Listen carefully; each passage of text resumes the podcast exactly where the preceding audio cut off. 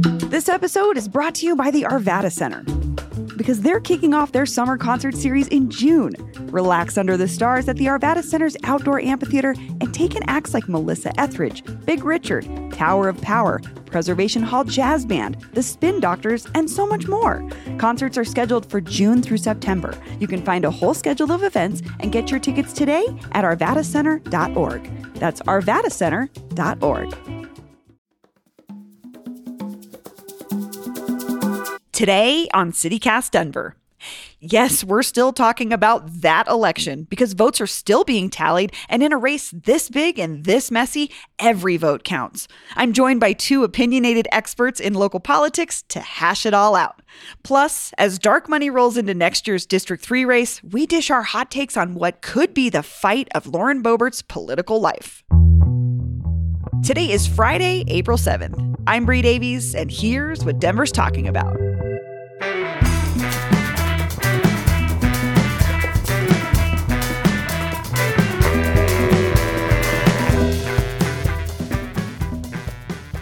Okay, so it's Friday. We're recording live here at Westward. Producer Paul Karolyi is on vacay in Santa Fe doing his Easter thing, so you're stuck with me. But I'm here with two folks who know this elections game obviously so well. Um, first, joining us is a newcomer to our show. He's the co-host of the Get More Smarter podcast and founder of ColoradoPols.com, covering politics across the state. He's been a journalist, a Democratic organizer. Jason Bane, welcome to the show. Thank you for having me. And then, of course, CityCast Denver's own state politics and green chile correspondent, which I feel like is, I've been underselling your achievements. Um, you're also my favorite abortion access advocate. Uh, you're the switchboard for all political goss, and you're a fourth gen East Sider and North Sider whose family came straight out of the San Luis Valley. Justine Sandoval is here. Oh my God, thank you. Yes, that is me. so, you guys were already digging into the politics of the politics of the last couple days. But um, th- as of this recording, Thursday morning, we're still waiting for another batch of results. But a lot has changed in the last 24 hours, and it's looking better and better for that progressive group of candidates. Um, but let's first. We got to talk about the mayor's race. Mike Johnston still in first place, but the runoff spot for second place was tightening. The Brough runoff and Johnston runoff is pretty much what's been predicted across the board. Yeah. yeah. And, you know, people know as far as there wasn't great polling this election. And I mean, I'll argue there hasn't been great polling most elections that we've had, but but in particular, this one we didn't really see much. We we didn't have any real data, and plus there was just like low participation for us to actually like have enough people to say so and so. Yeah, I'm not sure you could have gotten good data. No, good no, data. that was it was no. We had 58 percent undecided like weeks before the election, and that's not common. No, I no. mean, well, you. No, well, this whole election was not very common. In a general election, like say last fall, two weeks out from election day, you're looking at 5% undecided at most. Oh, really? So this truly was an anomaly. Yes. Yeah, this was wild. it's it's just like hard to not like think about yourself and your friends or your family or your people that you talk to uh, about voting. Like that that was me. I was like, "Oh, I'm undecided." But it was clearly a so lot of us were undecided. So was everyone else you talked to. I'm sure they were like, "Me too." I don't know. so, um, also the at-large race, Serena Gonzales Gutierrez is still in first place, and her lead has grown to almost 20 percent. So she declared victory already. But we have to remember that this race is where two folks advance with no runoff. Um, and interesting, earlier in this week, um, the numbers had changed, and uh, Sarah Parady surpassed uh, Penfield Tate, and Sarah's part of this progressive group. Did that surprise you both at all? These late, these late coming progressive votes. I'm still not sure that that happened. Honestly. Okay. Um, I don't know that we have a good grasp yet on who actually voted late.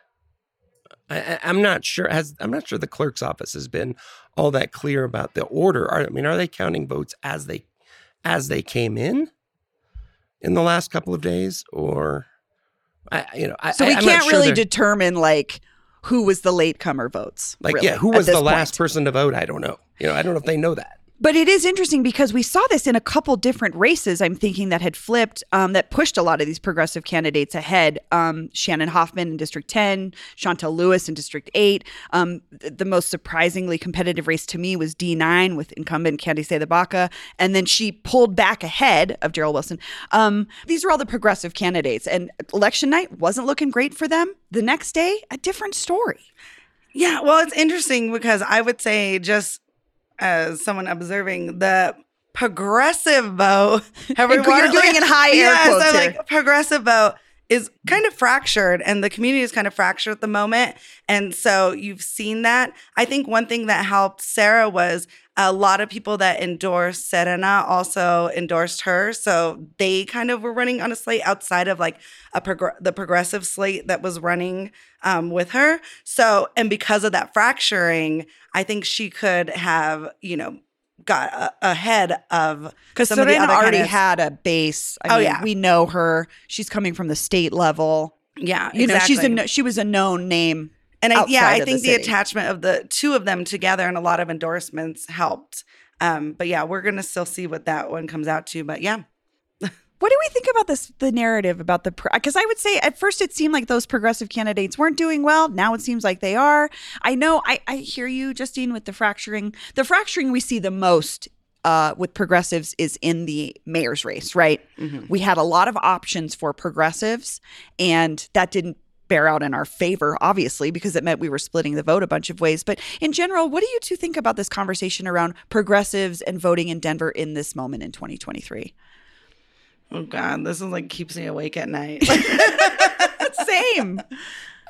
I think this was more about the first Fair Elections Fund election Yes. having a lot of candidates and i what i've heard the most anecdotally and i think i i expected this to happen was that people said it seemed like everybody's about the same because everybody talked about homelessness.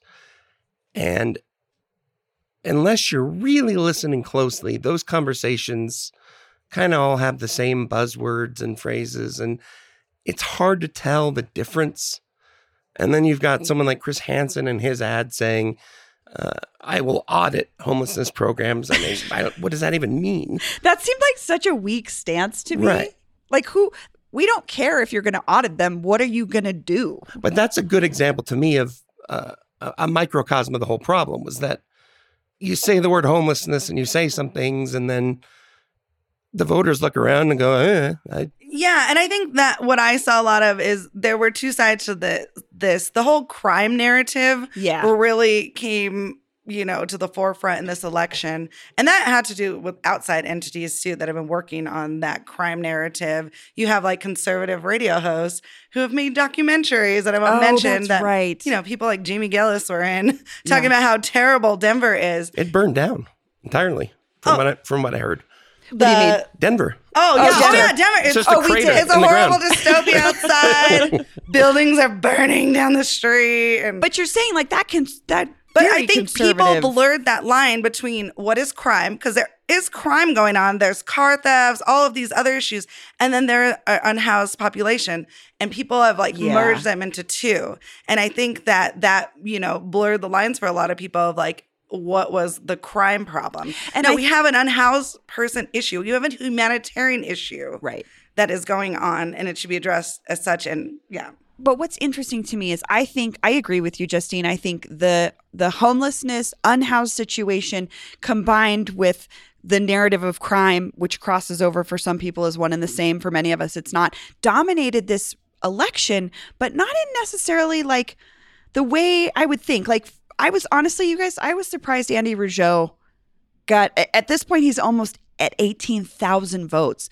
But what I think that says is there are people that like the camping ban and want it enforced. And I think that's an unfortunate reality for a lot of progressives is we can scream all we want. Those that's not going to change folks' minds.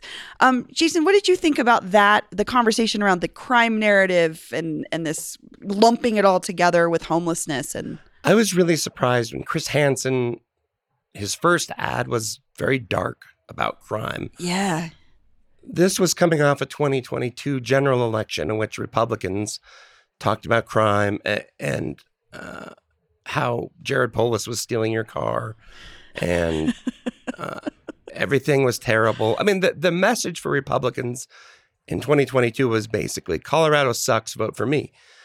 And Chris Hansen tried a variation of that, like Denver sucks, vote for me.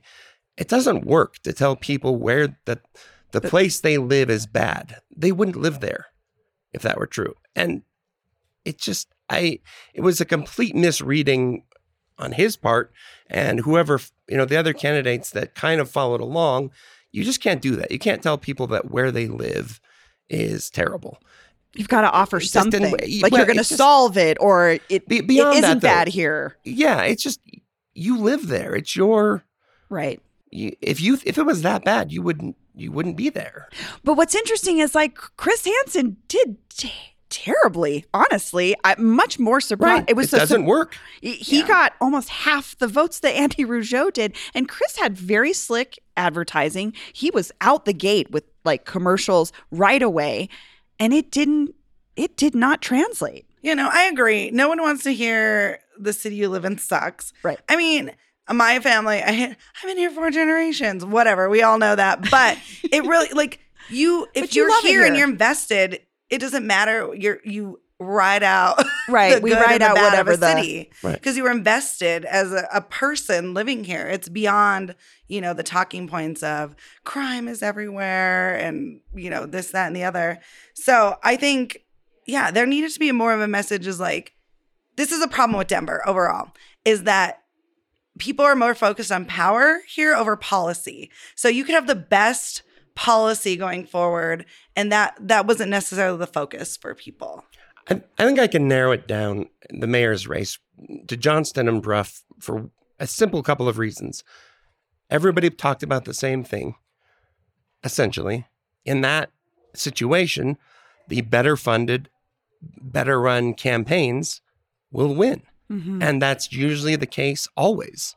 All things being equal, the better campaigns tend to win.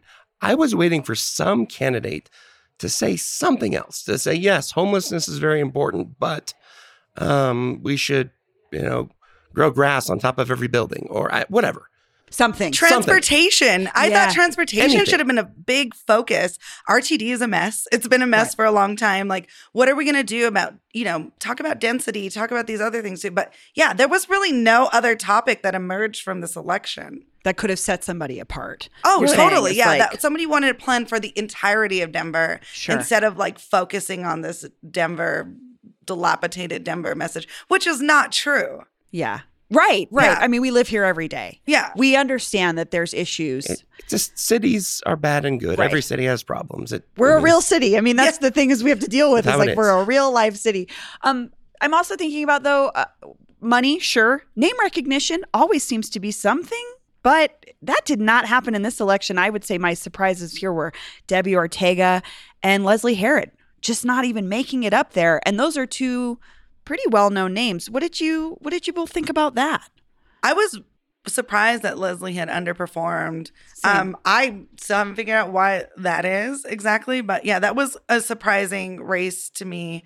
Um, Debbie Ortega, I just feel like, you know, Debbie had the name recognition, she had the experience, didn't run a great campaign, Sure. and that did not help her. And when you guys say not running a great campaign, you mean like didn't get in front of people, wasn't out there. What is what makes a great campaign? So you've, you've got to figure out in this race, particularly, it's a little different. You, you don't want to run a citywide race because you're trying to get into the runoff. So you need that 18, 20% of the vote. So you need to sit down and say, all right, where is that? Where are those people? And how do I make sure they vote for me? And I don't think Debbie Ortega did that. And I don't know that Leslie Herod did that. And I think Leslie Herod also had, she had some negative uh, press that came out that I don't think she handled well. And it's magnified in a, in a large candidate race because They're trying. You're trying to you're trying to out. find any reason Right. to, to to say to mark someone off, and that gave people just enough reason to say, nope, not Herod. Mm, In a regular general election one-on-one matchup, I think a voter would be more likely to say, well, that concerns me, but she still I'll- covers all my I'll weigh against these other things. That doesn't happen in this kind of race. And I think I think she missed that part of it. Okay. Justine, what do you think?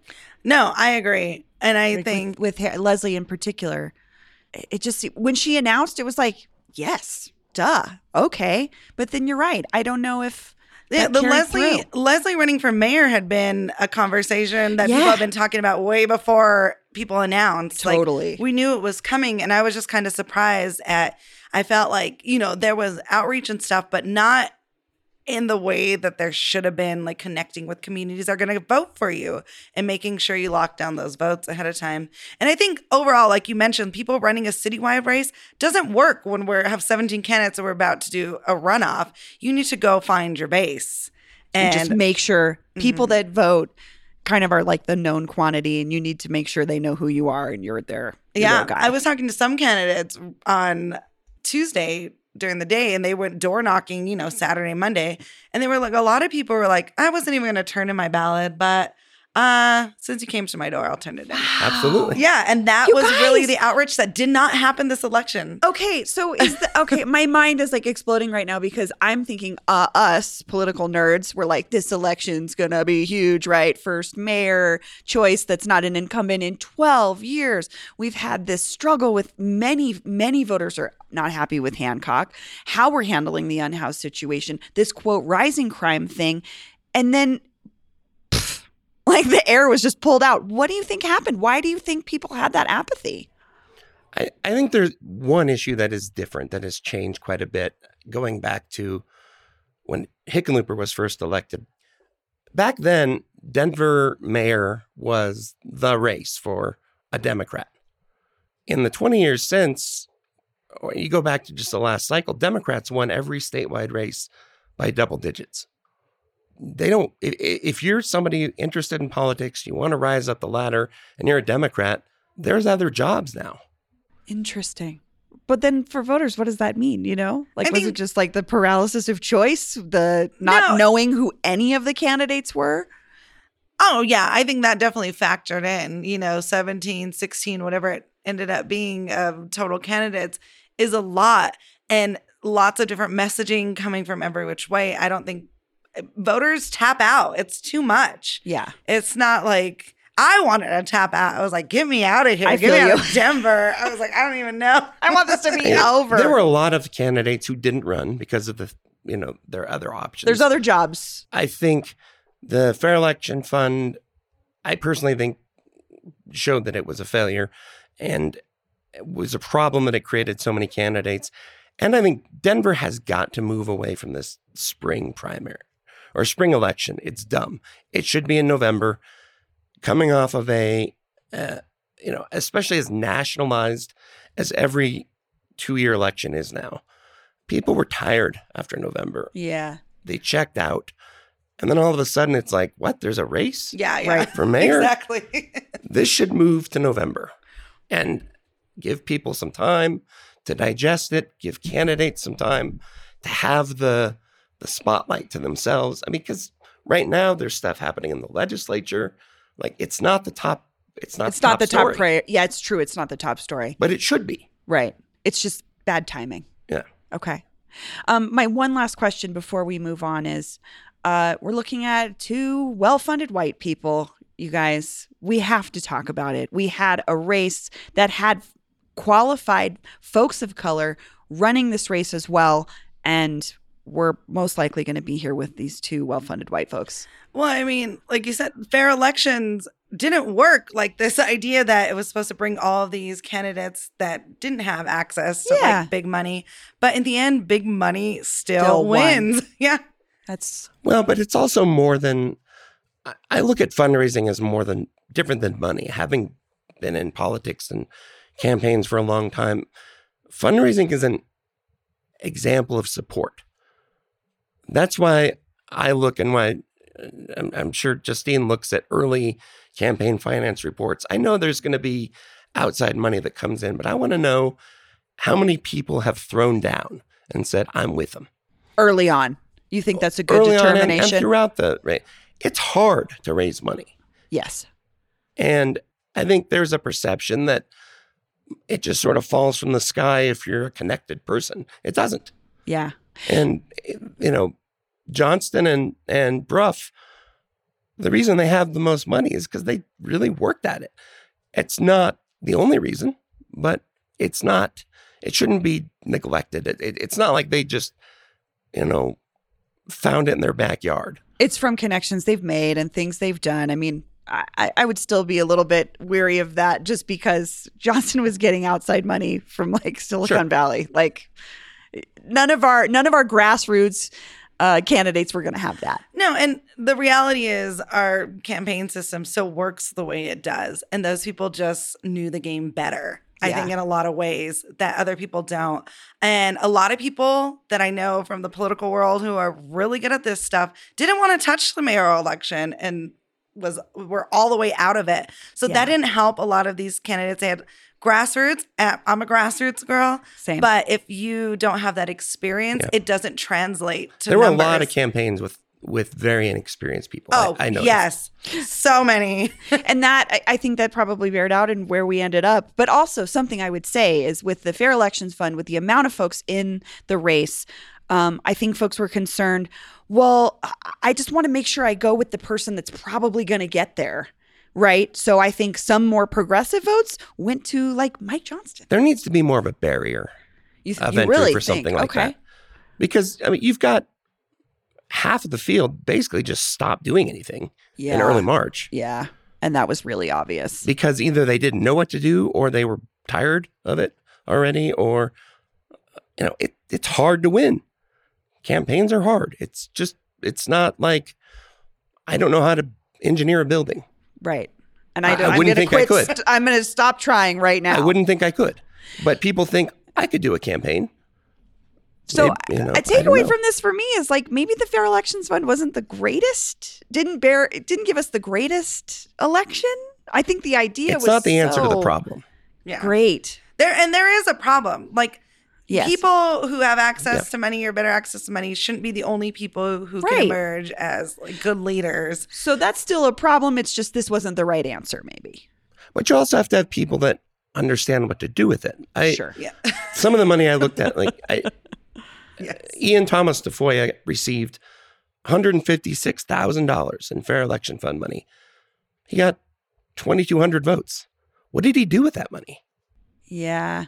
That's a good question. I mean, I not from like a I'm questioning his finances perspective, but like you're saying, maybe Like, it's what just did you spend the inexperienced campaign situation here because he was throwing great parties. He was really out in the community. But I would also say he kind of was going the route that Kaylin went when I was on her campaign, which was like, we're going to talk to people who don't normally vote, but that doesn't necessarily mean they're going to vote. It's Yeah. a tough, it's an uphill battle. Well, and Ean comes.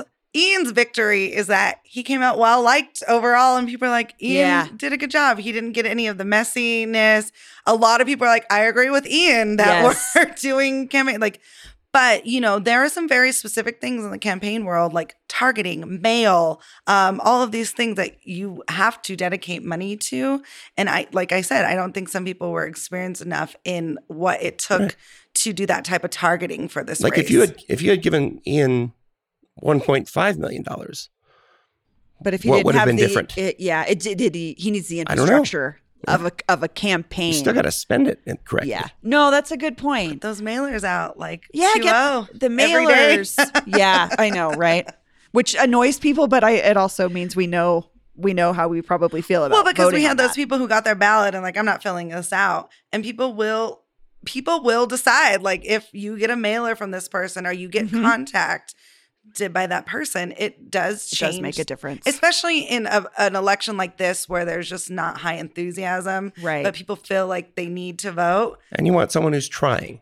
Yeah, Or, or you feel like hey, Yeah, they're they're making an effort. yeah. You came to my door.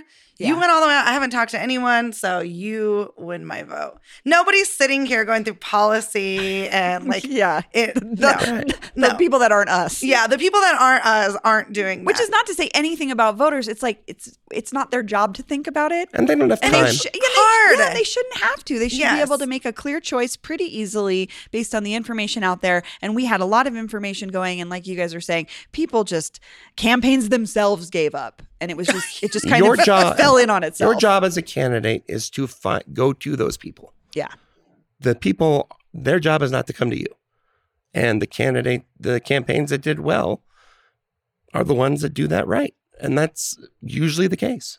Yeah. I had people who were like big anti Brough people, and then they met with her and they were like, oh, you know what? I heard some similar nice. things. Yeah. And that was it. and you're like, that's, and that's really all it takes. It's not to say that's a good thing or a bad thing, but like, I get it. For now, yeah, Yeah. that'll change Right. Oh, yeah. in the next couple of weeks. But yeah, in a in a big field like that, yeah. I yeah, we're not even going to get into the runoff. I want to, but we don't have time. Right. Um, but uh, we're just going to end it there with this conversation.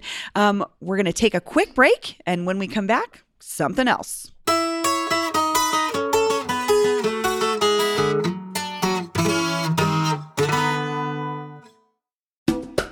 This episode is brought to you by Pine Melon, the farmer's market delivered. Pine Melon is a next generation grocery delivery app that partners with over 200 farmers, ranchers, and producers in Colorado to help make fresh, locally sourced foods available to the Denver community at fair prices. Get high quality meats, eggs, and dairy from small local farms, fresh baked breads from local bakeries, and more, as well as all of your favorite pantry staples. Best part is, Pine Melon offers same day delivery to Denver and soon Boulder within a two hour window, no subscription necessary. Save time in your busy schedule and get fresh and healthy groceries delivered right to your door. Join the movement and support local today. Use promo code CityCastDenver for $75 off your first delivery at pinemelon.com. That's pinemelon.com. Okay, we're back. We're pulling out here a little bit and looking at a bigger picture. We're looking at Colorado politics.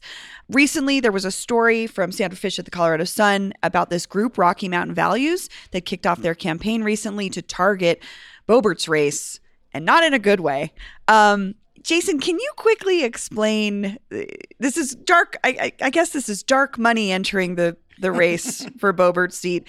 What's going on here? I, dark money was always in the race. It was in the race last time. It's in every race. It's it's like the ghosts in your walls. Dark money's everywhere. no, but it dark money's just a, uh, a more ominous sounding name for the something that's been around forever. Independent expenditure committees, PACs, uh, 527 IRS code committees.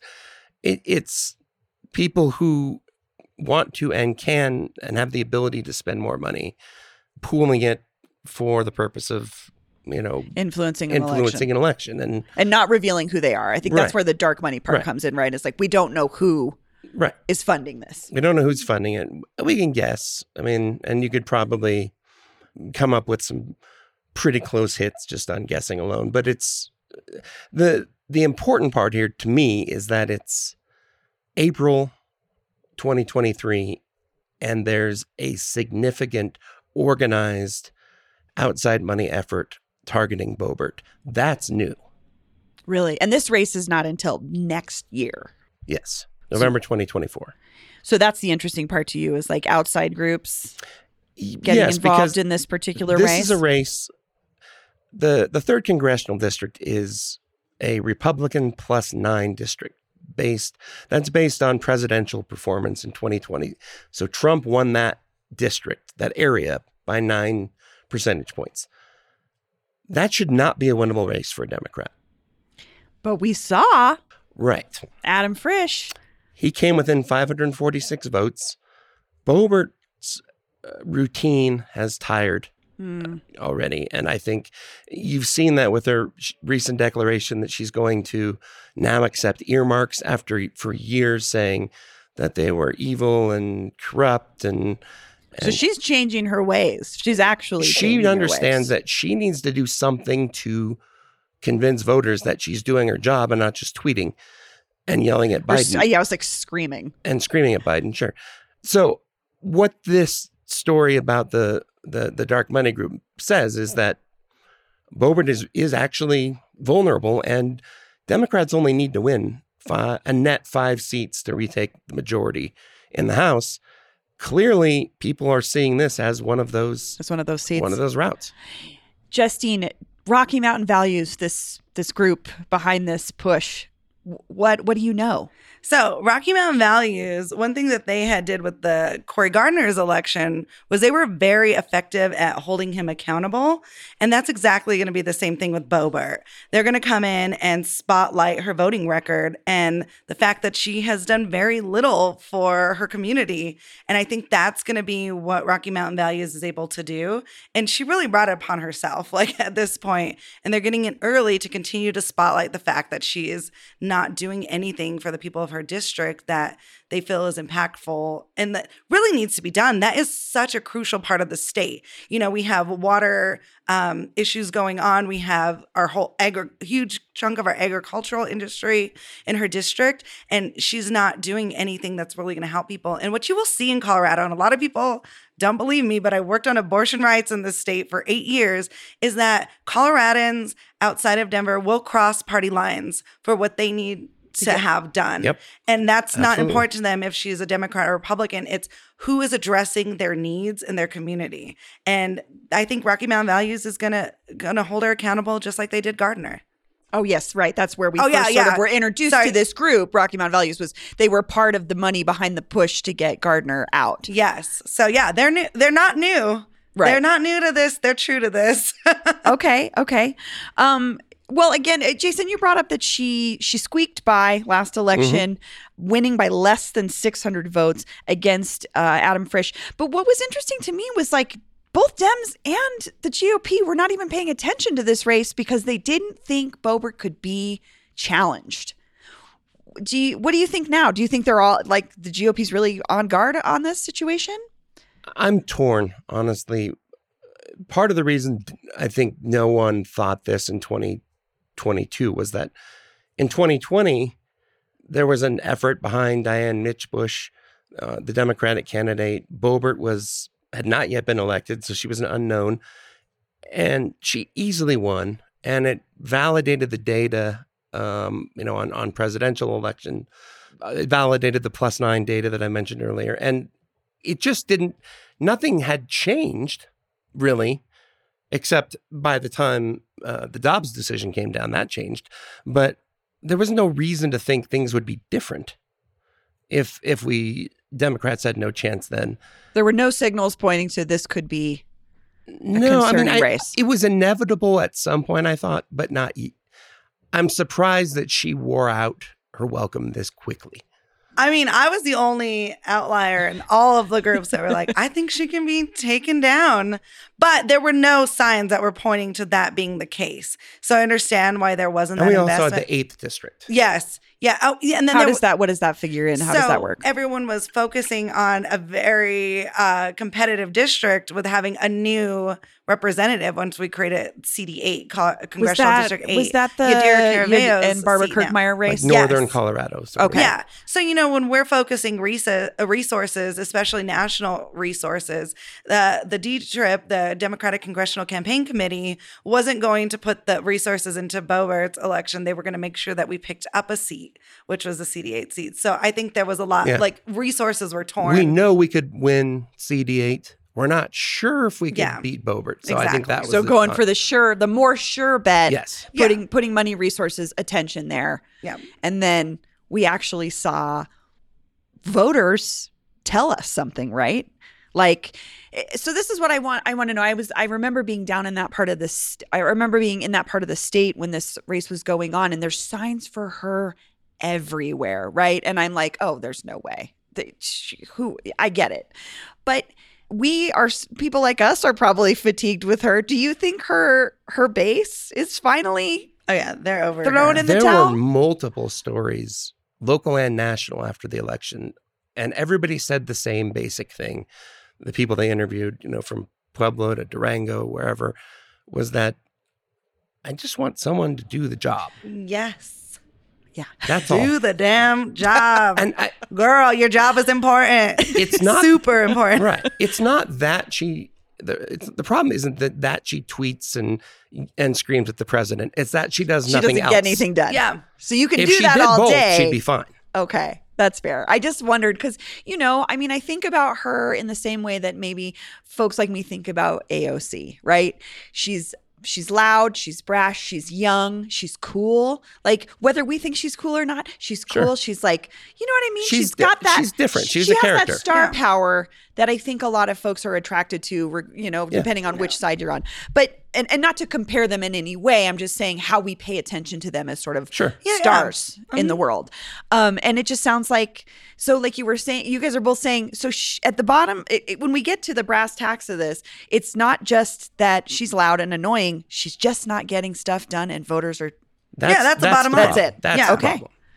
So you think this is this race has a chance of of flipping that seat? Oh yeah. My concern is that a presidential turnout is much different than name midterm turnout. The people, if Trump is the nominee, say, the people that are going to show up just to vote for Trump are going to bo- vote for Boebert, Sure. and that I think is is the going to be the big hurdle. So one more thing before we close out on this, um, we know the money is there. Is there a candidate? When does the candidate appear that's going to be the challenger for Boebert? I think it's likely Adam Frisch. The, Really? he just announced that he'd raised 1.7 million dollars in the first quarter. I mean, that's a lot of money, uh, especially for a race that you know is mathematically shouldn't be that competitive. We may get other Democrats jumping in at some point, but clearly they looked at it and, and decided that getting on this early hopefully will dissuade other Democrats. I mean, that from their perspective, and let him just focus on Boebert. It might just end up that way. What do you think, Justine? Well, I think that overall, I think any generic Democrat candidate could have came in as close as they did to Boebert. and it's because I think people in their mind like it was Adam Frisch.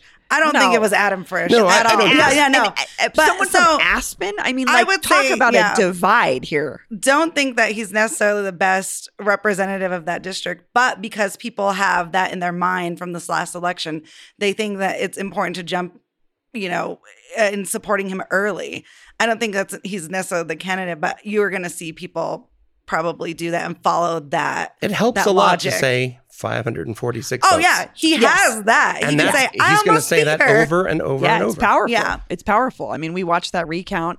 It was really interesting. Yeah. So not my favorite candidate to be uh, leading the pack there, but I mean logically it makes sense. Yeah, no, I'm I'm I'm totally with you. I don't know that he would be the ideal representative, but I'll take a, a rock over Yeah, no, Lauren totally. Boebert. So and that's I think that's where a lot of us are. We're like, okay, whatever, Adam. Like yeah, better Literally than Boebert. anyone. Yeah, like okay, Literally anyone but this person. Yes. Okay. Well, anyone but Boebert. well, we'll be wa- we'll be on Boebert watch as usual. Um, we're going to take one more quick break, but when we come back, we are going to tell you what we think you should do this weekend. What's up, weather fam? Rain or shine, I'm Andy Stein here with your CityCast Denver weather forecast for this weekend. And y'all, I know we had to deal with a little bit of cold and snow this week, but that was the price that we had to pay to get the weekend that we're about to enjoy. It's going to be absolutely gorgeous outside. High temperatures are going to be approaching the 70s. We'll probably end up in the upper 60s to low 70s both Saturday and Sunday. And that means you're probably going to see Bree out at Wash Park and you're probably going to see me out at Cheeseman Park. But uh, ultimately, I'm pretty sure you're going to see much of Denver outside because it's going to be one of those really, really good weekends. Saturday could have a little bit more cloud cover than Sunday, but still, overall, looking really nice. Hey, looking a little further out into early next week, we could be approaching 80 and eclipsing that 80 degree mark uh, Monday and Tuesday. We normally hit 80 degrees in the end of April, so we're a bit early this year, but I don't think that's a bad thing because the warmth is going to feel oh so nice. Y'all have a great weekend and enjoy it outside.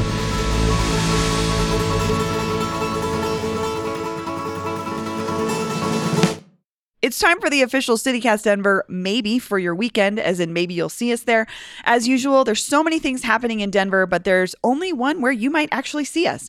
Our newsletter editor, Adrian Gonzalez, rounds up his best bets in our newsletter, Hey Denver, every week, and he's here to give us his top picks. Adrian, hi. Good morning. Good morning. What up? I mean, other than taking a nap after this crazy election, I, there's I think we, we we need to do some fun stuff this weekend. Yes, it's not political, please. Yes, not political. So I took those out uh, of You're the, the recommendations this week. First up, it's First Friday.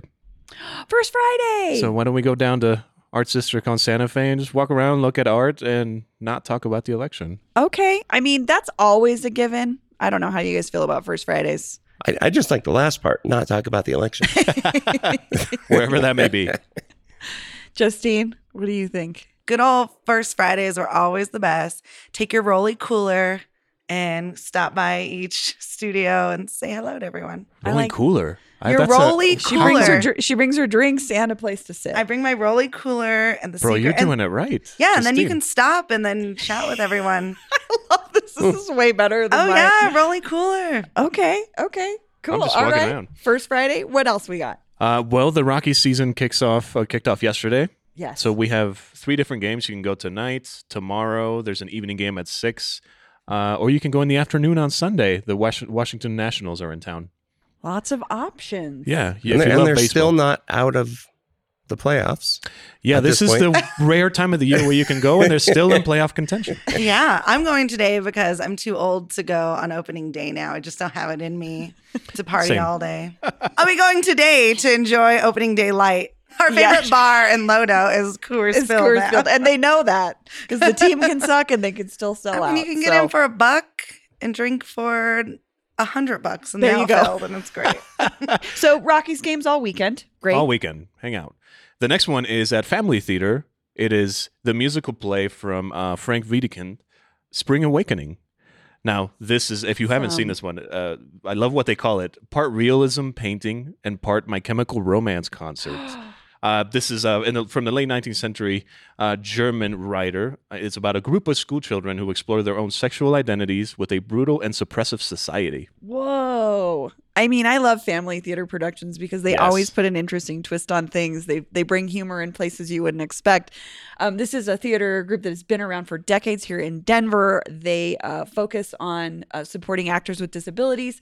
Um, it's an inc- I don't know if you've never been to a Phamaly theater experience. I highly recommend it. They're so fun. They're just so well done. Great, great theater troupe.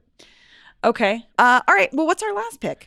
Well, our last one, our friend Juan Fuentes, who's a local photographer, friend of the pod.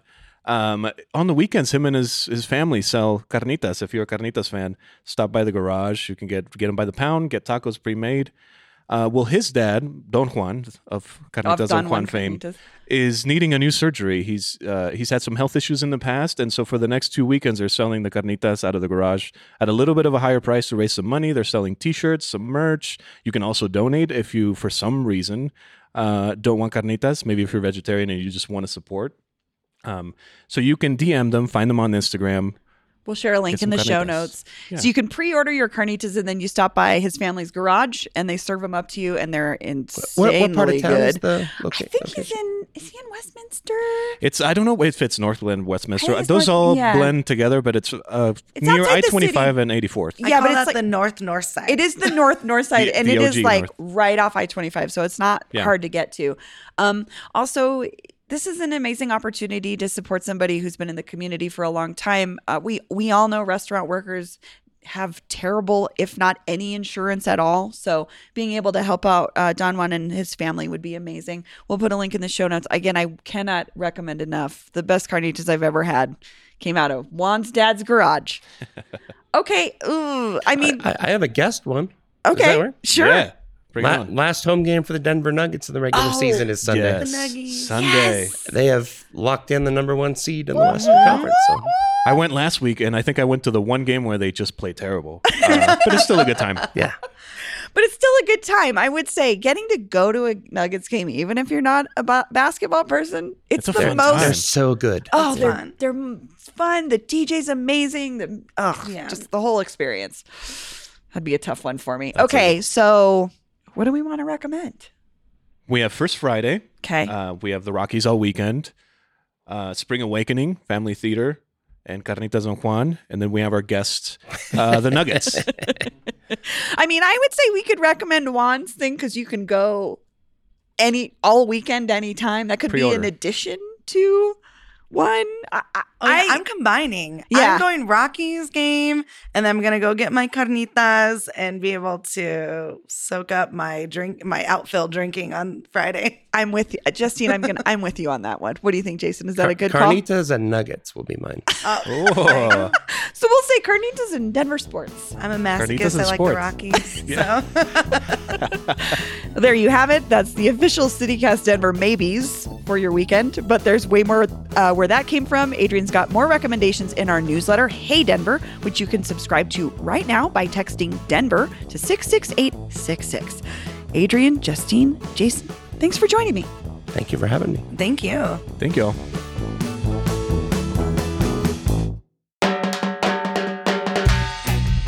That's all for today here on CityCast Denver. Our producers this week were Paul Karolyi, Aaron O'Toole, and Lizzie Goldsmith. Adrian Gonzalez writes our morning newsletter, and I'm Bree Davies, your host. Our music is by Los Mocochetes with additional mixing by Tyler Lindgren. If you haven't already, subscribe wherever you get your podcasts, follow us on Twitter and Instagram at CityCast Denver, and tell a friend about us next time you see them.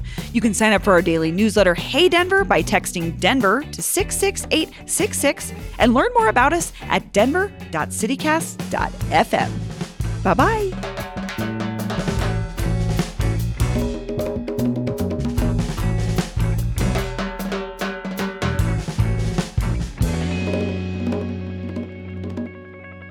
Our newsletter editor, Adrian Gonzalez. Ryan. Re-